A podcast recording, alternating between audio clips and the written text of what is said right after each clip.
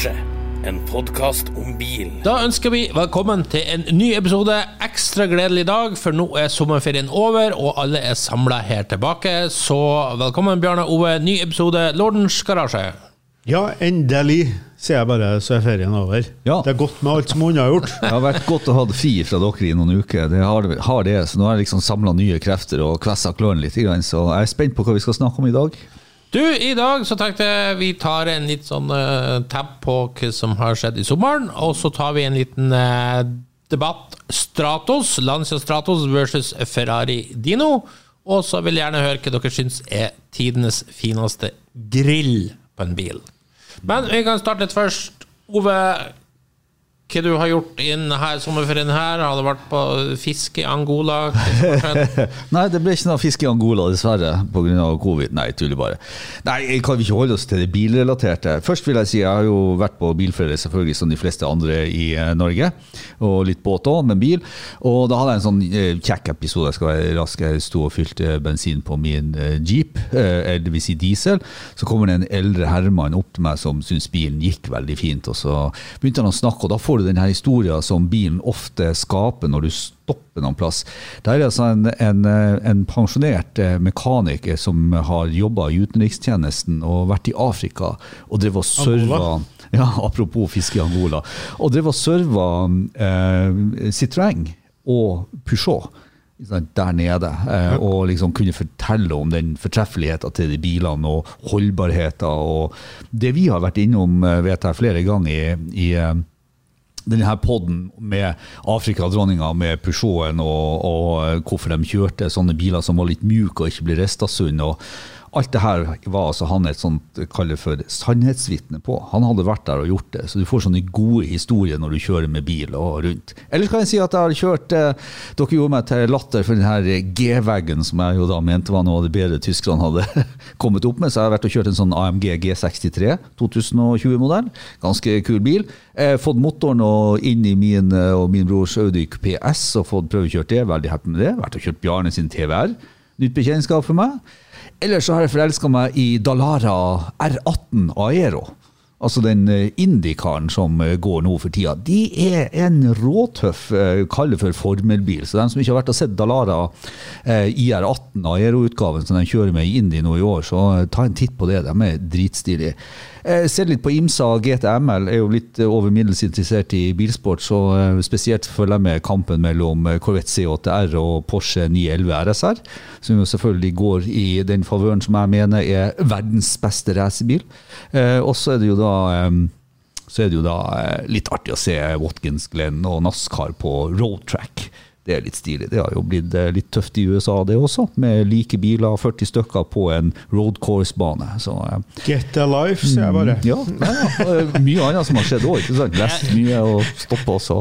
Men når det skal sies, det norske løpet ble ganske kjedelig, dessverre. Jeg hadde òg stor tro på Watkins Glenn, men Ja. det, ble, eh, det har jo vært noen til dels sinnssyke avslutninger på det løpet Ja. før, men i år var det ganske tamt. Ja, da, jeg, jeg er enig, og, men det er, litt sånn, det er litt sånn opplysning, for det finnes så mye kult. Og akkurat det der har jo blitt eh, De fleste forbinder jo NASCAR med rundt rundt én venstresving eller ni venstresvinger. ikke sant? Mens, mens når du ser dem, det er jo blitt mer road course, og det er blitt mer eh, status å vinne disse road coursene. Og vi ser jo enkelte team satser veldig på road course-biten. og det eh, men det er som med all racing, egentlig. Tar du Formel 1, tar du hvilken som helst annen. Noen ganger så er det eh, løpet som var på med Indy nå, det var Nashville.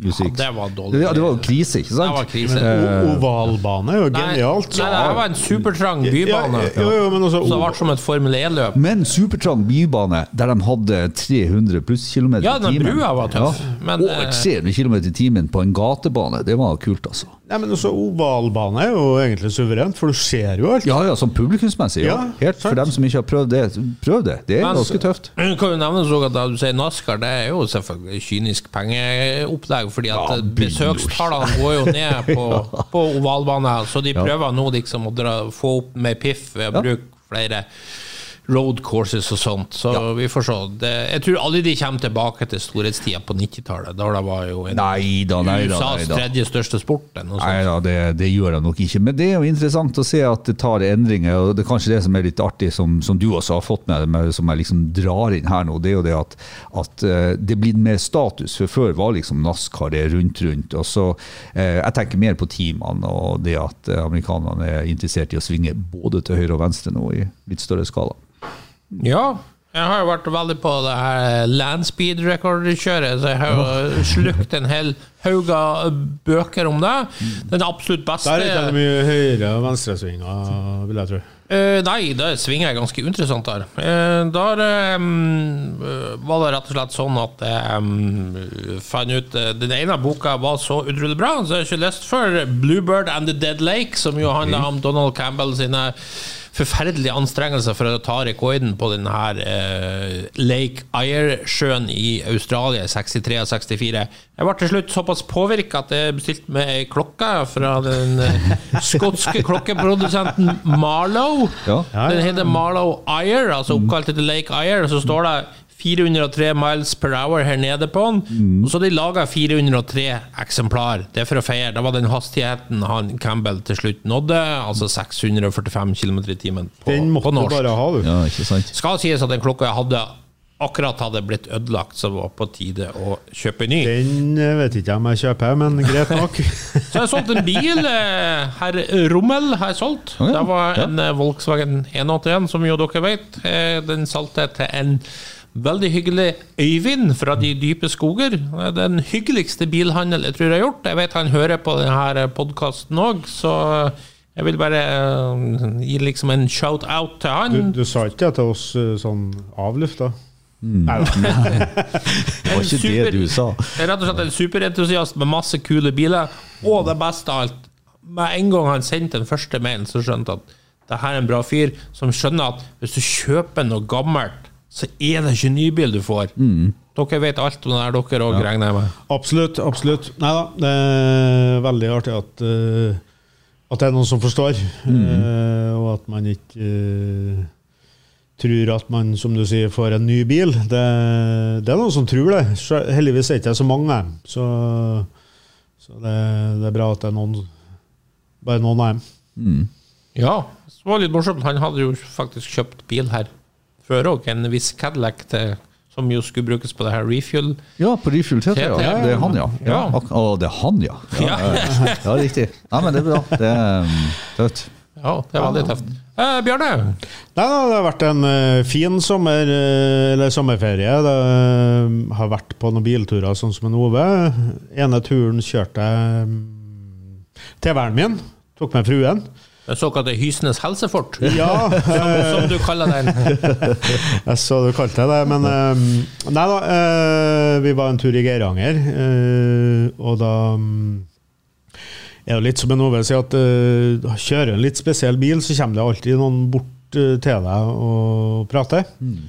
Og det var det i tilfellet her òg. Og de fleste skjønner at det her er så spesielt at de tar ikke den derre den introen, for at den vanlige introen når du kommer med en sånn gammelbil, at faren har hatt en, eller onkelen har hatt en, men her var ingen som torde å ta den for å bli arrestert på det.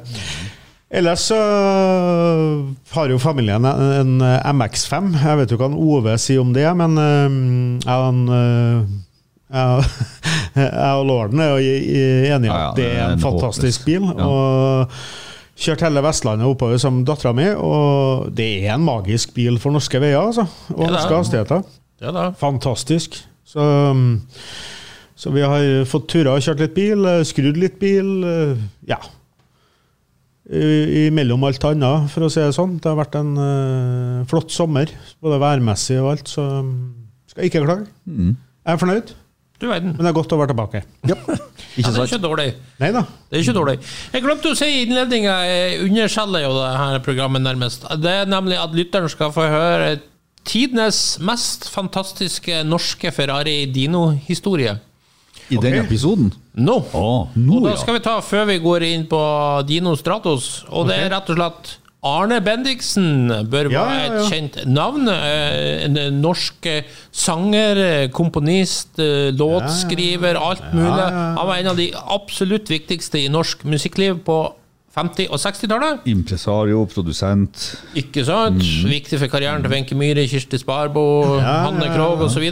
Um, og det som er litt morsomt, er at jeg da kjenner sønnen hans, han Tore Bendiksen, en særdeles hyggelig, oppegående, uh, bra fyr, som har da sendt inn denne historien om når Arne Bendiksen og hans Ferrari Dino. Så jeg bare leser høyt det. Kjør på. Det begynte med at Arne Bendiksen en dag bestemte seg for å bli froskemann. Da var han 51 år gammel. Under tørrtreningen i bassenget på Slemdal landet blikket hans på en aldeles nydelig sølvfarget Ferrari Dino 246 GT 1971-modell. Herren som var på besøk, skulle starte bedrift. Han trengte penger.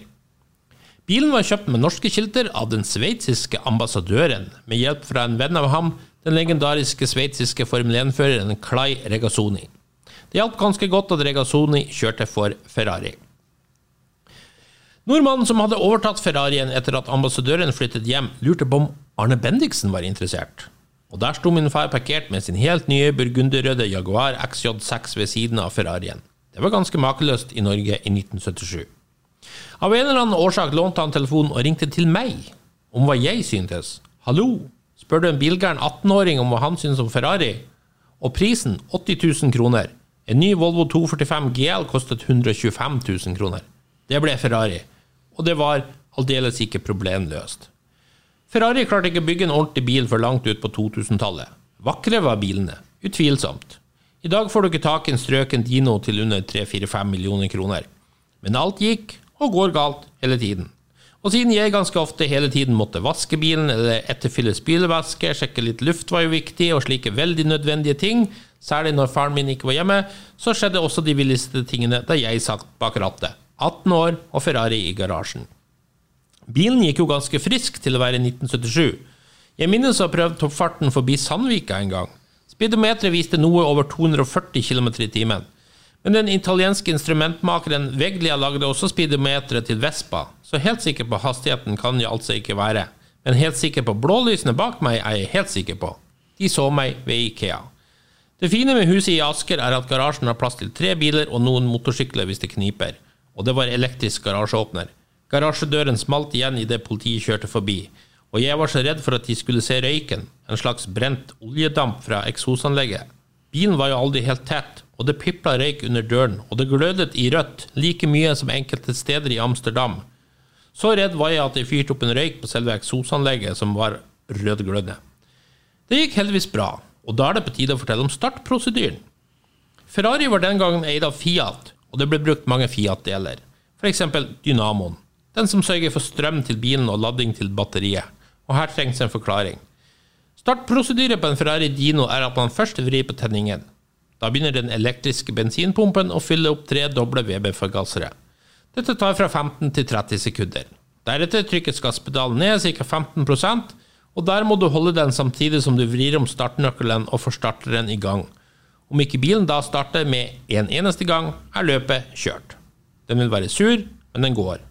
Og det er viktig å vente ca. ti minutter med bilen på tomgang, slik at oljen er varm før du kjører. Dette er ingen spøk.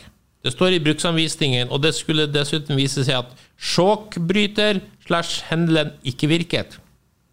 Og å starte en Ferrari Dino fra 1971 en oktoberdag i Oslo uten sjokk, skjønte ikke min far seg særlig på. For det første får du ikke start, og for det andre bruker du opp batteriet, sånn at du får ikke start. Når min far da, i full 50-årskrise, har hatt et viktig møte med en syngedame, eller en, kanskje en sekretær, eller noen fra den sorte boken, hvem vet, så må han ha hjelp av publikum til å dytte i gang Ferrarien. Det finnes bilder. Nedover Karl Johan. Det er ikke moro å være kjendis i Ferrari da, og det var ikke moro da jeg lånte bilen til en date og den gikk tom for strøm fordi dynamoen hadde sluttet å virke i krysset overfor vinderen på det som i dag er Ring 3. Hun var ikke så veldig imponert, liksom. Uansett, Fiat-dynamoen måtte skiftes, og det var ikke min skyld. Men det var Fiat Gulbrandsen på Ensjø som var skyld i kostnadene. Gulbrandsen mente at dette skulle gå fint. De måtte riktignok jekke motoren ned og ta den ut for å komme til dynamoen, som satt på et usedvanlig og italiensk dumt sted. Selvsagt absolutt helt utilgjengelig bak veggen til førersetet. Ikke kom de til ved å ta av forgasserne på den midtplasserte motoren heller. En hel arbeidsuke brukte de på bilen. 30 verkstedtimer pluss dynamoen, som kostet 3600 kroner i tillegg. I 1979 kostet dette altså over 15 000 kroner å bytte dynamo.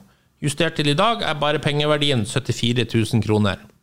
Men da ladet bilen igjen, uten at startproblemene ble enklere. I 1979 var jeg for andre gang i NIS, denne gang med en kjæreste som likte solen litt mer enn meg. Der vandret jeg daglig forbi Ferrari-butikken sånn rundt klokken tolv, og kom etter hvert i snakk med Ferrari-mekanikerne. Hva tar dere for å skifte dynamo på en Ferrari Dino? De nølte. Tja Du vet, sa de, dynamoen er superbillig. Det er jo Fiat, bare en drittsak. Men vi har en høy timespris. 1200-1500 franc måtte jeg regne med totalt. Franske franc sto i 1,2 til kronen. Men jeg stusset. 12 000-15 000 francs? Ja. No, no. 1200. Han tegnet. Frank? Oui. Uh, but how long time? Uh, well, maybe 45 minutes, sa mekanikeren. 45 minutter? No, no, no. 45 hours, you mean, sa jeg. 45 timer. De var jo tross alt franskmenn. Nå? Ja, men åssen gjør dere dette, da? Motoren må jo ut. Nei, på ingen måte. Ingen problem. Bak førerstolen er det en polstret vegg, og vi bruker nok ti minutter på å skru den av og på igjen. Og bak der er det et lokk. Og det er jo to skruer, men da kommer du rett til dynamoen, og den har jo bare én hovedskrue. Så oi. 45 minutter tar det, sa mannen. Men da støvsuger vi bilen og vasker den også utvendig.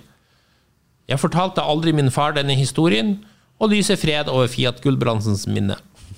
Jeg syntes det var en herlig historie. Ja, bra Takk historie. til Tore Bendiksen for at jeg ville dele den. Ja. Ja, veldig bra. Da kan vi jo gå over på um, Er den, er den i Norge ennå? Ja. Er den i familien sin òg? Nei. Nei. Nei. Den er, Kjenner han som har den? ja, du gjør det, ja? Ja. Ja. Bytta dynamoen på den? Nei, jeg tror den plages med. Ja. Nei, eh, jeg tror det er den bilen, i hvert fall. Jeg tror det, det er den sølvfarga en. eh, ja. Den er sølvfarge. Det stemmer, det. Jeg tror det er den bilen. Det er vel ikke så mange sølvfarger eh, i Norge. Nei. Han, Men eh, jeg skal ikke uh, ta med klype salt. Jeg har ikke sjekka det. Men jeg kjenner en som har en sølvfarge. Men, men uh, det, det var jo kjempehistorie. Og så var det en- par ting som man kjenner seg igjen i. Jeg, jeg kan jo også være veldig stolt over enkelte biler jeg har, men jeg, jeg merker jo det at hun jeg bor sammen med, uh, ikke er det. Og, og kan tendensere til å tenke at nei, vil jeg bli sett i det her sammen med deg? ikke sant? Så det der er jo en, en bilentusiasts eh, lodd i livet. Ja, at man på mange måter feilberegner bilens eh, impact på det andre kjønn. ja, det er et veldig godt poeng. Ja. Det er veldig godt poeng. Så man liksom, når jeg kommer med, med gremlin, sant, så står du bare og ser på meg, hva er det du tenker på? Og jeg ja, jo det er jo forståelig. Ja, ja. Det er jo forståelig. at jeg syns gremlin er tøft. Ja, nei, det er forståelig, det òg, men at uh, andre folk som ikke har noe uh, interesse for det, syns at det ser helt idiot ut, Ja. det har jeg òg forståelse for. Jeg har faktisk det. Du har det, ja. Ja. Nei, skal, skal du være sikker på å, å tekkes det andre kjønn, også som mannlig bilentusiast, så, så har jeg aldri vært borti at noen er negativ til Alfa Romeo. Du det? Fine biler, Ja. syns jeg. Greit. Jeg trodde det var MPV som gjaldt. Mulig. Ja. Eh, det er mulig, det. Også, Bare sånn men- fornuftsbil. Ja, det er vel det. Nei, men også, dem har, også damer kan jo være like bilentusiaster som oss. Ja. Det, Men, men, da vil du men- neppe ha fått den problemstillinga jeg snakker om. Ja, det har du jo ikke fått, selvfølgelig. Men også, så lenge de ikke er det, enten mannlige eller kvinnelige, så så tror jeg nok at uh, vakre biler, sånn som Alfa Romeo som regel er, det går rett hjem. Ja. Det var en fin bil. Se. Der tror ikke jeg du kan bomme. Nei. Nei, hvis bilen er sånn, litt sånn stilrein, så tror jeg ikke du kan bomme. Nei, Nei. nei, altså, generelt, selvfølgelig. ja. ja. men det er akkurat at det liksom blir for Med en gang det blir for vulgært eller Ja. macho, eller sånn Ja, der, så ja. detter veldig mange av. Nettopp. nettopp. Jeg har jo hatt Cadillac, og det gikk ikke helt hjem. Ikke å si sånn. Nei, men, men betyr det at uh, Alfa Romeo er verken macho eller vulgær eller noe sånt, siden Bjarne betegner den som en sånn multipurpose Ja, det er jo, det, det er jo det er personlige er erfaringer her nå, men altså, jeg vil tro at de aller fleste anser det som vakre biler. Nei, det finnes jo knapt vulgære italienske biler. De kan jo nærmest telles på en hånd. Ja. Ja, det er ikke mange. Jeg ble litt kunstpause her nå. Det er ikke Jeg, mange. jeg ble så opptatt av logoene, men eh, det kan være noe annet. Logo, det kommer vi tilbake til i en annen episode. Ja, se der, ja. ja. Logo. Da skal vi diskutere det senere, kanskje. Men uh, vi skal ta Stratos versus Dino, og det skal sies jeg kan eh, ta noen punkter her som faktisk også kommer fra Tore Bendiksen. For ja. han ble veldig engasjert når jeg sa at jeg kunne bruke det her i en episode om Stratos versus Dino. Så han hadde noen ord der. Han har også erfaring med Stratos. Oh. Og eh, han sier som så Det er svært viktig å forstå når du skal velge deg en av disse to bilene, at Dino 246 GT er en GT-bil. Ingen racer eller rallybil. Hvis jeg skulle kjøre fra Oslo til Rivieraen, er valget Dino. Og feides gjennom Europa en kunstgjenstand, en, kunst, en kulturgjenstand på aller beste vis. Stratosen er hard og vanskelig og varm og vond. Sitteposisjonen er umulig, og en passasjer sitter i tillegg nærmest inntil eller oppå deg. Og da snakker vi nærhet. Og du kan ikke ha med deg bagasje. Det er rent faktisk ikke bagasjeplass i Stratos. Tannbørsten må du ha på innerlommen. Um, motoren, som vi jo vet, er den samme. Overkvadratisk, som rent praktisk gir full ytelse på heftige 7200 omdreininger i minuttet. 195 HK, ikke akkurat overveldende i våre dager. 2,4 liter V6 tverrstilt i midten. 1080 eller 980 kilo bil, om det er Dino eller Stratos. Forskjellig akselerasjon, 7,1 kontra 6,0. Kommer litt av vekt, men mest av girutvekslingen. På første gir i Dino har du 70 km i timen, i andre ca. 110 og tredje 160. Den er langbeint. Fjerde og femte er overgir for å senke støy, og en behagelig langtur. Slett ikke slik i Stratos, som er bygget som en racer og giret kort som en racer. Det bråker, det putrer, det hyler. Du merker det i øregangen at det ikke er bare girkassen og motoren at veberne skal ha luft. Eh, Så nevner jeg også litt om interiør, ja. Det at eh, Ferrarien rattet tidstypisk plassert, litt flatt. Pedalene ganske rett frem, og de henger. Alt dette er altså ikke så ille som i Stratos. Der er alt off-senter. Stratos er en racerbil. Punktum. Ikke flere, men mer moderne designet instrumenter. Stolen er racing, åpningen av vinduene er uhensiktsmessige, du ser ikke noe bakover. Men fenomenal utsikt forover. Grusom sittestilling. Bilen fullstendig stiv. Kjøret stumpete. Ingenting sofistikert. Full gass fremover. Deretter full brems. Eh, Bilen er svært giftig og til dels umulig å kjøre elegant på varm asfalt. asfalt.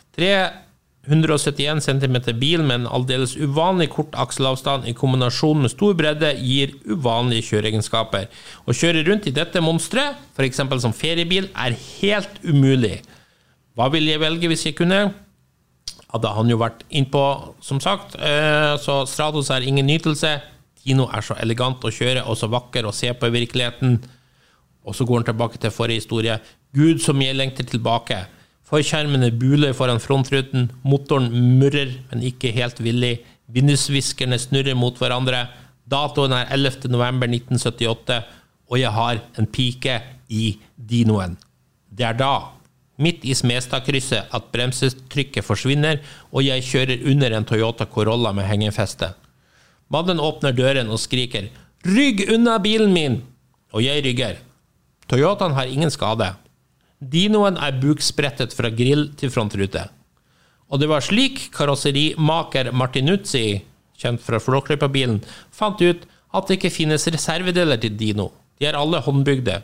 Panseret bankes og tilpasses fra en flat stålplate. Ingen Dino er identisk. Den er en kunsthåndverkers gjenstand. Jeg savner den, og jeg vil ha den tilbake. Fuck Stratos. Hilsen Tore. Er vi enige? Ja.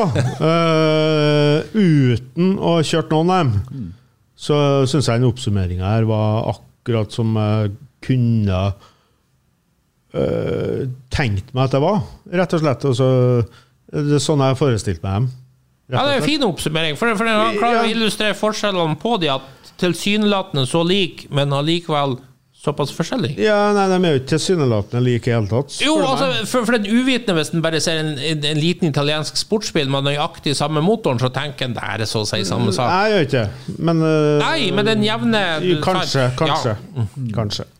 Nei, jeg, jeg, det blir sånn for meg også. at Det er biler med to forskjellige forutsetninger. og jeg tror Han har jo erfaring med begge to og summerer dem jo opp for sitt vedkommende. og, og Han gjør jo sine valg i forhold til hva han ville ha foretrukket. og Det kan jo være et råd for dem som har eh, tre millioner eller mer å kjøpe seg bil for. Nå er det vel sånn at du kanskje må ut med enda mer for å kjøpe en Stratos enn en, en Dino 246 GT. Men eh, hele beskrivelsen hans eh, selger jo det her til meg, så that's it. I'm, I'm sold. Ja, jeg Jeg, jeg vil ha Stratos. Ja, jeg, er òg der, fordi Ja. jeg tenker som så Jeg kjører ikke ned til den franske rivieraen med en så Nei. gammel bil. Nei, altså- det, det blir kun korte turer i nærområdet uansett. Jeg, vil jo, eh, akkurat som Bjarne, så har jeg jo bare besiktiga disse bilene. Aldri fått kjørt dem. Sett dem kjøre live, eh, sett eh, video, og man har jo liksom satt seg inn i det og sett og tatt på dem, men aldri fått kjørt dem.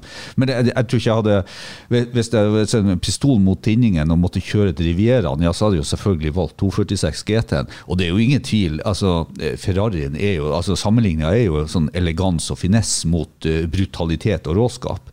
Men, og det er jo det han beskriver. Og for meg så er det ingen tvil brutalitet og rås- råskap, for at den der elegansen og finessen, den finner du jo faktisk i flere Ferrarier òg. Så, den, så jeg mener Stratosen har noe sånn særeget ved seg som du nesten ikke finner hos bilmodeller. Eh, og, og, Det er jo en rallybil som er homologert. ja, altså, altså Sivilversjonen er jo på mange måter en, en veldig sånn takedown-versjon. Men, Ja, ja, ja. men, eh, og det er jo også sånn at eh, i lovlige hastigheter så er det jo favorisert giringa, og han er jo inne på det sjøl også. Stratosen er jo en halvmeter kortere bil med en vesentlig kortere akselavstand, men den er vesentlig bredere, den er 100 kg lettere, og den er ikke noe høyere. Det er vel kanskje en centimeter forskjell i høyde på dem. Og, og eh, jeg vil jo Hvis han hadde problemer med tannbørsten, så ville jeg jo bare hatt den i den store hjelmlomma som er i døra. Ikke sant? Så det er, jo, det er jo litt satt på spissen, hans beskrivelse, men jeg tror han beskriver det bra, sånn som jeg oppfatter sånn som du også sier, Bjarne. Det er jo sånn vi oppfatter de bilene, men for meg så er det jo helt klart rent sånn motorhistorisk så er jo Stratosen helt insane i forhold til en Dino 246. Ja, jeg, jeg, Men tenk, tenk på prisen. Altså, bilen var jo sju år når de kjøpte den. Mm. 80 000 kroner. Jeg har jo sittet og lest litt om eh, hva de kosta, eh, og hvor ettertrakta de var i Sverige. Det gikk en del av dem der. Og eh, folk eh, hadde jo en oppfatning om at her var jo ikke en ekte Ferrari, det var jo en Dino. Og du fikk dem nesten kasta etter deg tidlig på 80-tallet. Tenk deg hvor det her har snudd. Jeg tror ikke jeg vet om noen annen bil som har vært så lite populær, som har fått en sånn prisøkning. Kanskje en sånn folkevognbusser og sånn, men uh, sjøl dem når vel neppe 3-4-5 millioner i dag. Ja, det var kanskje enda verre eksempel. Da, ja. jeg husker en av de her eh, Hemi Challenger convertiblene Ja. som var til salgs i Sverige en gang på 80-tallet. Ja. For sånn 100 000 eller sånt. Ja, ja, men det er jo 100 000. Det, det, Jo, men- Dino fikk du jo til 20 000. Jo, men til gjengjeld så er jo verdien nå til dags òg desto større. Jeg vet ikke hva Ja, sånn Hemi-challenge er. Convertible, ja, de, de, de hadde solgt Kudat for over rundt 23-24 millioner kroner. Ja. Så, nei, så det er jo liksom i, i når, de, når de evaluerer du verdien av den, hvis du ser ut ifra hva de koster ny i forhold til andre biler, så får du en annen sammenligning igjen. Ja, ja, ja. Det, det var jo en dyr bil når den kom, og så, og så ble det en bil, billig og mindre ettertrakta bil. Og litt av grunnen til det må vi jo ikke glemme, at når vi sitter og snakker, og det, det har vi vært inne på før, det er biler som ikke holder en sånn bruksmessig standard i så veldig mange år. Han er jo litt inne på dinoen og alle lunefullhetene. vanskelig å vedlikeholde, og ingen og, som og, og, og hvem i all verden som ville kjøre det til Fiat Gulbrandsen og betale nærmere 40 000 for å få bytta dynamo, Ja. eh, når det var halvveis til en Volvo 144 GL, ikke sant? eller 240 GL. Så, så det gjør jo til det at folk skydder jo de bilene. At de er blitt entusiastbiler senere, det er jo både fint og riktig.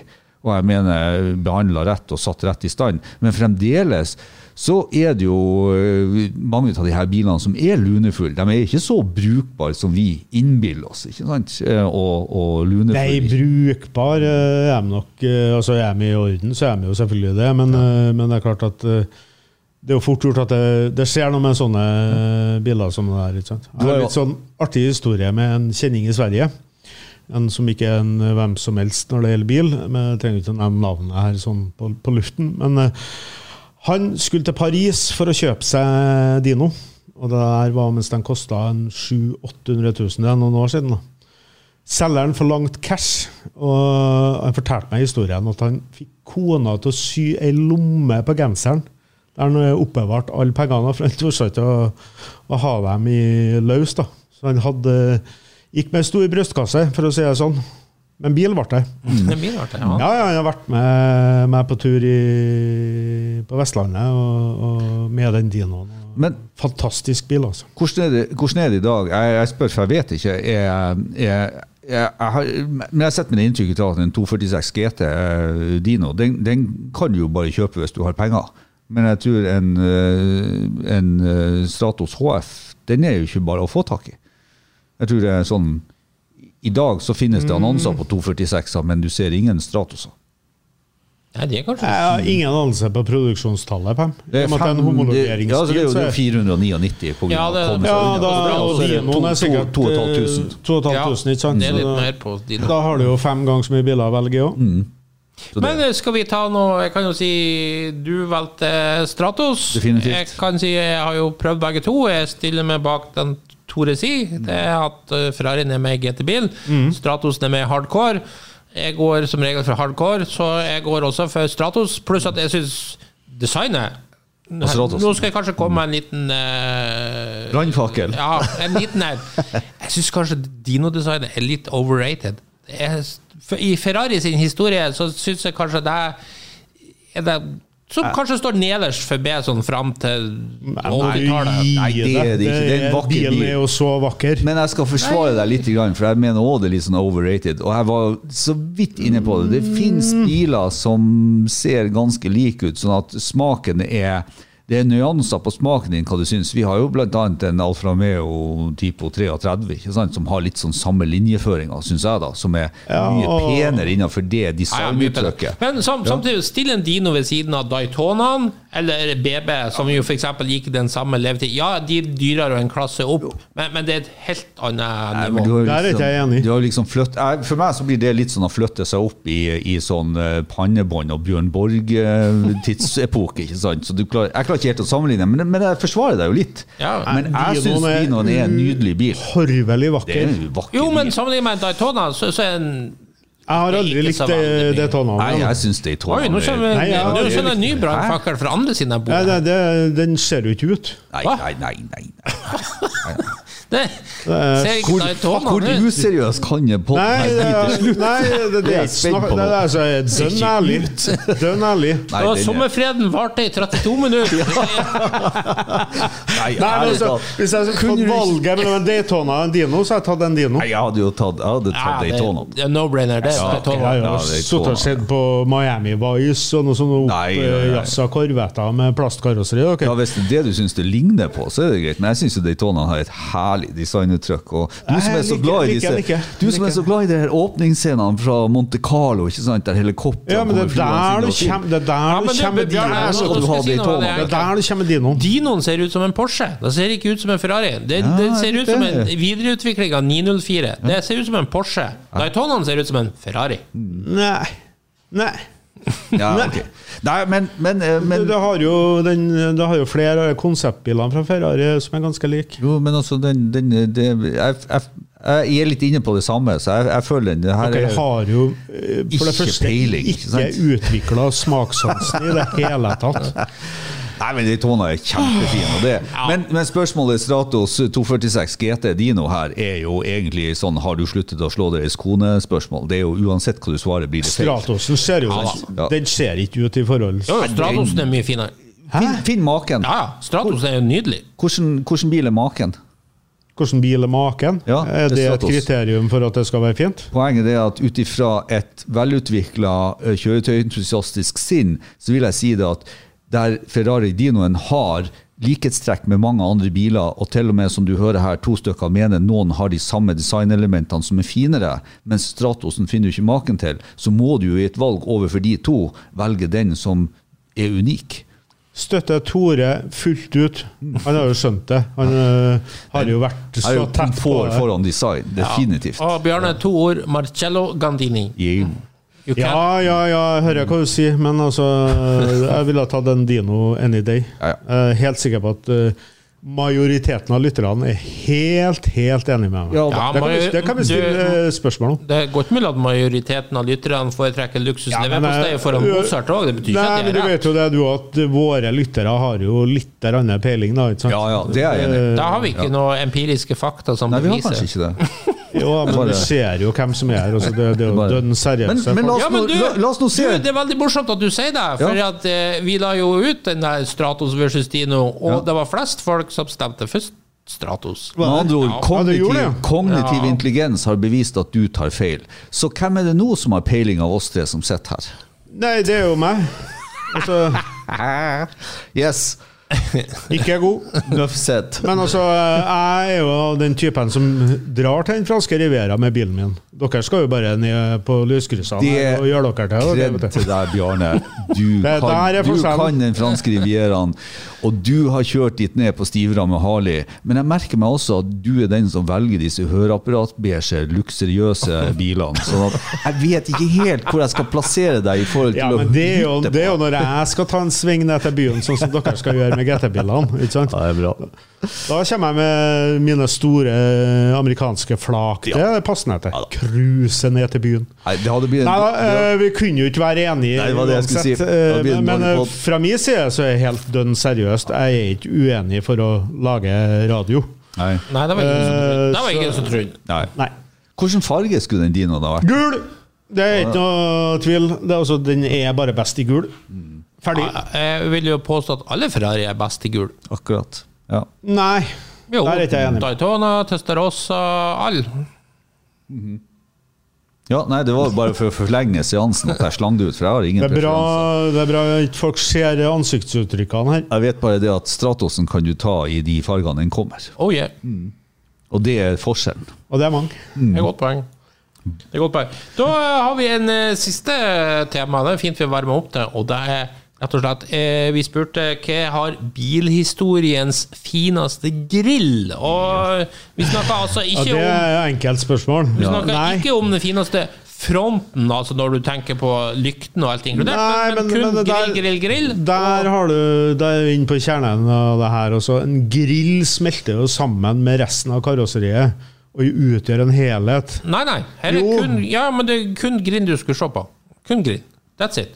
Altså Som et kunstverk du kunne ta og henge på veggen, nærmest. Mm. Hva er fineste? Oh, akkurat det var jo det var jo nøkkelordet, som et kunstverk å henge på veggen. Ja. Stilig. Og da for meg så måtte jeg bare når jeg begynte å se på det, så fant jeg ut at det, det, det må bli Maserati på 50-tallet. For Maserati på 50-tallet, det, de er så mye fine griller der at det er helt sinnssykt. Bare ta, du trenger ikke, De har litt vanskelige modellnavn, ofte noen av de her.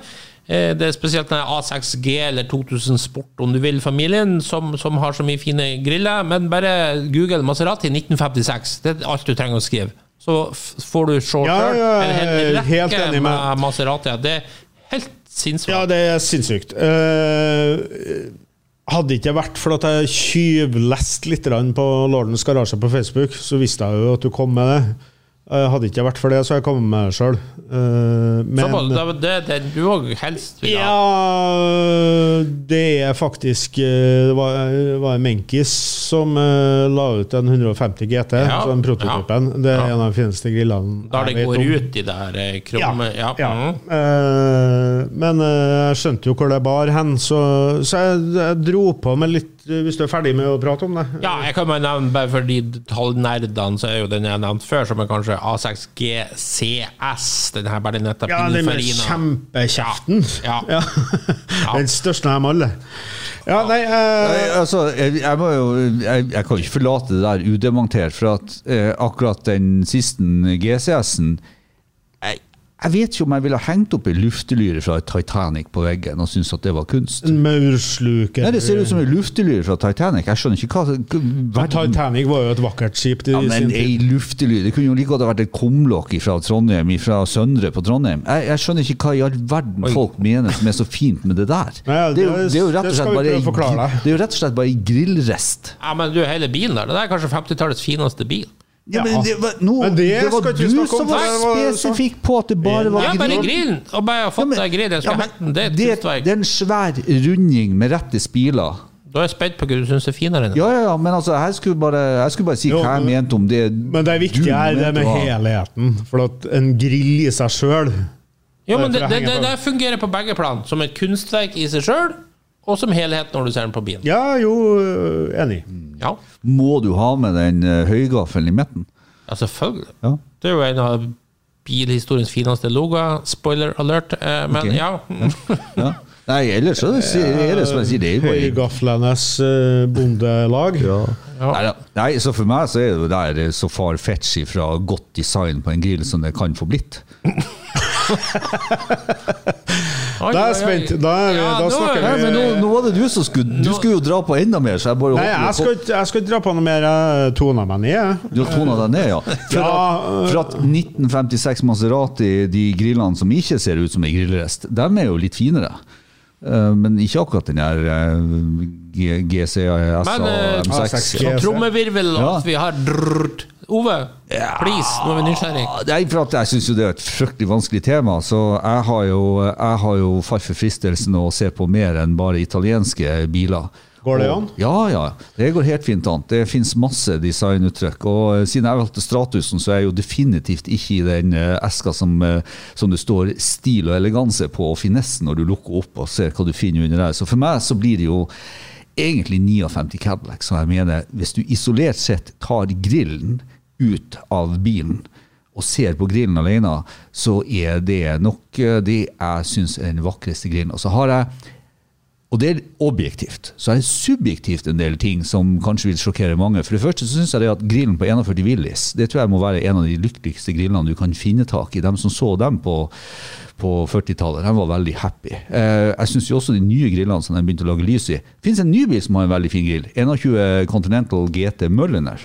Den er fin. Den har vært fin å ha i kjellerstua. Ja, ikke sant? Ja, da snakker vi. Ja, ja. Og så kommer mine sånne personlige preferanser. 70-73 Transam Honeycomb-grillene, og ikke minst 71 Barracuda, som har disse nærmest sånne gjellene inni grillen osv. Det, det er kule griller, ikke et sånt eh, ikke grillrest med en høygaffel i. Det er ikke noe pent.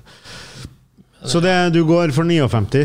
Ja, Jeg tror isolert sett, hvis jeg skulle dra grillen ut av en bil og ramme den inn og henge det på veggen, så ville det ha vært det.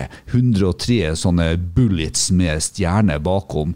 Fantastisk eh, satt Men- sammen for hånd. Men er den noe sånn spesielt mer enn hva som helst annet amerikanske fra denne tida? Er det ikke bare et lass med krum? Det ser ut som en strekkmetalltrapp, da. Ja, nei, da, da, da, da tar vi en pause her mens vi sender de to andre til synstest. Siden du nevnte kumlokk, mener jeg, så, da vi så får du den tilbake. Noe bedre, noe, noe, noe mer kunstnerisk design. eh, det er jo i hvert fall mye mer fantasi eh, Ja, men- i det der enn i, et, eh, i, enn i den Maserati-grillen. Nei, det kan jeg ikke mene. Men, men eh, jeg skjønner ikke Er det her noe bedre enn Buick, eller er det, På hvilken måte er det bedre enn en 1958 Buick, f.eks.? Nei, du er ganske nært, for den, den var på lista mi, den også. Men den har jo da firkanter som er slipa innover i senter. Så den er ikke, den er ikke altså konveks, den er eh, konkav innover i en firkant. Veldig forseggjort, den også. Men jeg syns den totale harmonien med disse bulletene som er fresa på midten, og som får en stjerne bakom, som, som er satt sammen, jeg tror det er 103 stykker som er satt sammen i en grill. Og så er det jo sånn at nå har jeg sett på grillen isolert sett, men den har jo en krumma midtbar, og så har den en dualisme med doble sideliggende hovedlykter og doble eh, fog lamps, parking lamps under, som balanserer det hele i en sånn grotesk fin ting for meg. Og nok en gang, skulle jeg dra noe ut og ramme det inn og henge det på veggen, så er det derfor jeg tar det. For at det er et bilde i seg sjøl. Jeg tenker Det er masse flotte 50-talls eh, amerikanske 50-tallsgriller, for man kjører jo på på den tida i Detroit og alt sånt. Eh, så jeg syns 850 Buicken blir enda mer bling, enda mer Paris Hilton enn Cadillac, Cadillacen når du først skal nå uh, gå- gå den veien. Så um, Nei, eh, da går jeg for maks bling. Så da Max blir på 58. blir det Ja, 58. 58 Buick, ja. Nei, Jeg synes, men- ja, de Close call. Jeg syns jo for øvrig Edsel eh, er litt undervurdert. Jeg syns den er litt morsom. Ja, men det, du, du, du ba oss om å ta bare selve grillen. Jeg er enig ja, ja. Det, det, det er akkurat som jeg liker jo Lowie sin 53 Studebaker, men, men selve grillen det er jo bare en pinne. Men, men, Men jeg syns eh, jo helheten i det der er helt fantastisk. Ja, og Willis Jeep, som du nevnte, er jo kanonkul. Ja. Ja, enkelte biler har jo mer enn én grill. ja har jo to. 69 Charger har jo to. De er jo like. Ja, ja, Studebaker har jo Ja, Studebaker har to, ja. Så det er sånn- eh, BMW Men jeg har jo en tredelt en. BMW. Eh, to. Ja, altså en BMW 328 er jo for så vidt Ja, ja. delt, hvis du skjønner. Ja, jeg Den er, jo, altså, den, den er i to deler. Min er jo i tre. Ja, se der. Nei, det, det er jo én bit. Nei, det er jo en, Det er en bil, ja, men det, det Nei, én bit. En bit. T-bit. Ja, en bit. Altså, Ja, det tre Det- det- Nå har uh, Bjarne et, et bilde her av en Alfa Romeo Selvfølgelig. Ja, selvfølgelig, Arne. Eh, Jeg elsker jo Dotten. som han påstår er i tre deler. eh, Men ja, ok, jeg skjønner ikke du mener. Men uh, du kan jo òg si at det er i hvert fall én hovedgrill, og så Ja, ja, ja. Du vil kalle det her også for Ja, det blir jo det på en måte. Det er jo grilla. Ja da, ja da, ja da, for all del. Så enkelt er Men er det. det ikke, er det ikke litt er ikke litt artig, for du har jo noen bilmerker, jeg var jo inne på et av dem, Jeep, som du jo lett kjenner igjen uansett. Ja, Jeepen er kanskje mest gjenkjennelige av det alle. skulle si, ta, ta en strektegning ut av Jeep, og ta en strektegning av Alfa Romeo. Så det var litt seriøst ment av meg å dra inn de to bilene. For at uansett, hvis du tegner den det skjoldet og to runde løkdeler. hvis du trenger de sju midtbarene og ja, Skudettoene, skudettoene ikke sant? og så to runde løkter, så skjønner du at det er en Alfa Romeo, og du skjønner at det er en Jeep. Mhm. Det er ganske kult. Og så har du Du har jo samme, du har jo samme på Porsche? Nei. Tesla. Nei, du har jo har, BMW. BMW, ja. Rolls-Royce Bentley har jo litt av samme greia. Nei, BMW har det, men BMW har. BMW har jo, de, de har jo mista det. Jo, men de, altså, de, de varierer det. så jævlig i BMW. Nei, de har fullstendig mista det. det Ja, ja, ja, du er ikke, ikke, ikke så sikker på For det der BMW-en som du sier, mange vil jo gjøre litt narr av BMW nå. Men Det gjør ikke jeg. er ikke så sikker Nei, og jeg tror òg vi er der vi, De er litt for tidlig ute. Ja. Gi deg ti år, så kommer du til å tenke på Oi, BMW var faktisk litt forut for sin tid. Jeg syns faktisk de nye frontene er fine, som Mhm. en av få her i verden. Ja. Så vil du ha dem på topplista di? Nei, Nei, okay. for der har jeg en annen bil. Men eh, jeg syns de er fine for det. Mm. På topplista, altså ikke på topp, men eh, de nye BMW-ene. Du kan jo for øvrig si hvilken Alfa Romeo det var du Ja, hadde med bilder av. eh, det er en one-off i likhet med den uh, Menkisen kom med, og det er da en eh, 55-modell. Det er en, eh, en på huset her som kjører Cadillac, og er Cadillac-entusiast over alt annet. Det er ikke noe annet som gjelder. Eh, han påstår at det er den fineste alfaen som noen gang er laga. Det er ikke jeg enig med han i. Men eh, Får vi snart Det- høre hvordan alfa det er? ja, 55-modell. Eh, den heter 1900 Supersprint La Flerce. Ja. Og den har da et grilldesign som er Nei, altså Den har den vanlige skudettoen uh, i midten, og så har den to fangere som går inn i, i grillene. Litt samme som eh, Corvette, nærmest. Uh, sidegrillene. Har ikke de noe lignende rundt 58? Du tenker på Ja, Ja, at fangerne går ja, ja, sånn ja, det- er to det er altså Ja, det er veldig lett seks- 62, gjenkjennbar grill for en Alfa Romeo, men den, den, er, den er kraftig og stor på den bilen her, da. I fare for å havne i unåde hos uh, i Alfa Romeo-kretser, som jeg jo liker å kalle meg en del ut av, så ser det jo bare ut som et Masai-skjold i krom. Ja. Det Men, men skjold er jo fint. ja, så jeg mener Hvis du er opptatt av afrikansk kunst, så er det jo bare å hive det på veggen. Nei, men jeg liker sånne rustninger som står Ja, ja, ja. oppstilt og sånn. Ja, men da kunne jo ha valgt, eh, Riddere med skjold, det er tøft. Vi kan jo være glad at det ikke var Buick som har tre skjold, for det har jo blitt sett rart ut. ja, men det er jo logoen, Ja, ja. og ikke i grillen. Ikke i grillen. Ikke i grillen. Nei. Nei. Nei, så det er jo Men det, den, eh, men, men det som du sa, altså, det er en vanskelig oppgave. Altså, det er så mye fint ut der, og det er, det er mye å ta av. Altså, jeg, jeg tror egentlig kanskje ikke du ser det, for det, for det henger på veggen din. Jeg skulle Nei. forresten gi det buksevann. Jeg fikk eh, mail fra en lytter vi. eh, der en Alfa Romeo-entusiast sa du hadde sagt noe fryktelig feil. Jeg husker ikke hva Det det har var. jeg i aldri tenkt meg. Nei. I farta så er jo alt det vi sier, korrekt. ja. Ja, ja. Mens når vi får tenkt oss om, så Nei, er det ikke nei det, det stemmer ikke. Der tar nok han feil. La oss, la oss redde oss inn her nå og bare si det at eh, faktisk så eh, jeg, Nå er jo på personlige preferanser, syns jeg jo den Alfa Romeo-grillen er mye finere enn den eh, refererte Maserati-grillen. Nei, ikke i nærheten. Men det er greit nok. Det var en fin Alfa Romeo-grill, for all del. Veldig fin. Men, eh, jeg Ja, nei. Uh, en vinner, selvfølgelig. men da ble det altså Egentlig hadde du tenkt Maserati, så egentlig var det Maserati på det òg, din Ja, for de har har så mange fine griller, og jeg tror nok ikke jeg har valgt den du har valgt, men eh, heller den 150 Maserati. Ja, den er litt mer forseggjort. Altså, du har de spilene. Ja. Vi har i hvert fall kommet eh, Vi er jo uenige om hva som er en fin grill, og det er jo riktig, for at det er jo øyet som ser. Ja. Og jeg mener det at eh, om dere velger fra noen designavdelinger som har glemt grillen, så, så er jo det fair enough. Men vi har i hvert fall kommet frem til én ting. Eh, Vi har valgt biler fra 50-tallet. Jeg skulle Nei, men du er ikke overraska når det gjelder grill. 50-tallet var nok høydepunktet for grille. Ja, for ikke å snakke om 30-tallet. Altså Hvis du snakker om størrelse, Ja. så Jeg vurderte 30-tallet, jeg også. Du Ja, har jo blant annet, eh, du har jo blant annet disse Ja, Sharknose-bilene, og du har de var alle ofte mer forseggjort. Men veldig lite Altså, det, det, det er veldig mye bøyd metall. Ja, Men- veldig men- lik alle sammen. Ja, du, Ja, du har f.eks. for er eksempel 46 Chevrolet er jo en helt fantastisk grill som er en sånn spiss ut og så sånn bredde den under. Du har Lincoln-grillene, du har mange av disse grillene, Ja, ja, som er, og også fra europeiske produsenter. Men de er veldig mye eh, eh, samme altså tema over samme variasjon. Ja, de er det. Og så og så er de ikke smekker. Nei. Veldig mange av dem er, er ganske sånn grå. Det er med bastant. det er og- men- Buick med det er tenner klart- som går helt ned. Ja, ikke sant? Bastant. Men, men det, er klart at de hadde jo en langt større funksjon enn de hadde senere. Også. Ja. det er akkurat bil med en grill som har funksjon er finest? Dusenberg modell J. Ja, det er jo en av tidens fineste yes, de har jo en funksjon i grillene der òg, men Det er jo et et kunstverk at- mm. overalt på hjul, så ja. I Vales individuelt, ja. Ja. Ja, ja, ja. ja, ja. Ja Spitzenklasse, ja. ja det er Dusenberg eh, der. Men, Rosenberg, eh, ja. Da ble det altså konkludert med at eh, Maserati-kongen har 246. grilla, og at Stratos Dino er best, og Alfa Romeo er best. Da sier vi takk for denne gang. Du har hørt podkasten Lordens Garasje, en podkast om bil. For mer spennende entusiaststoff, se refuel.no.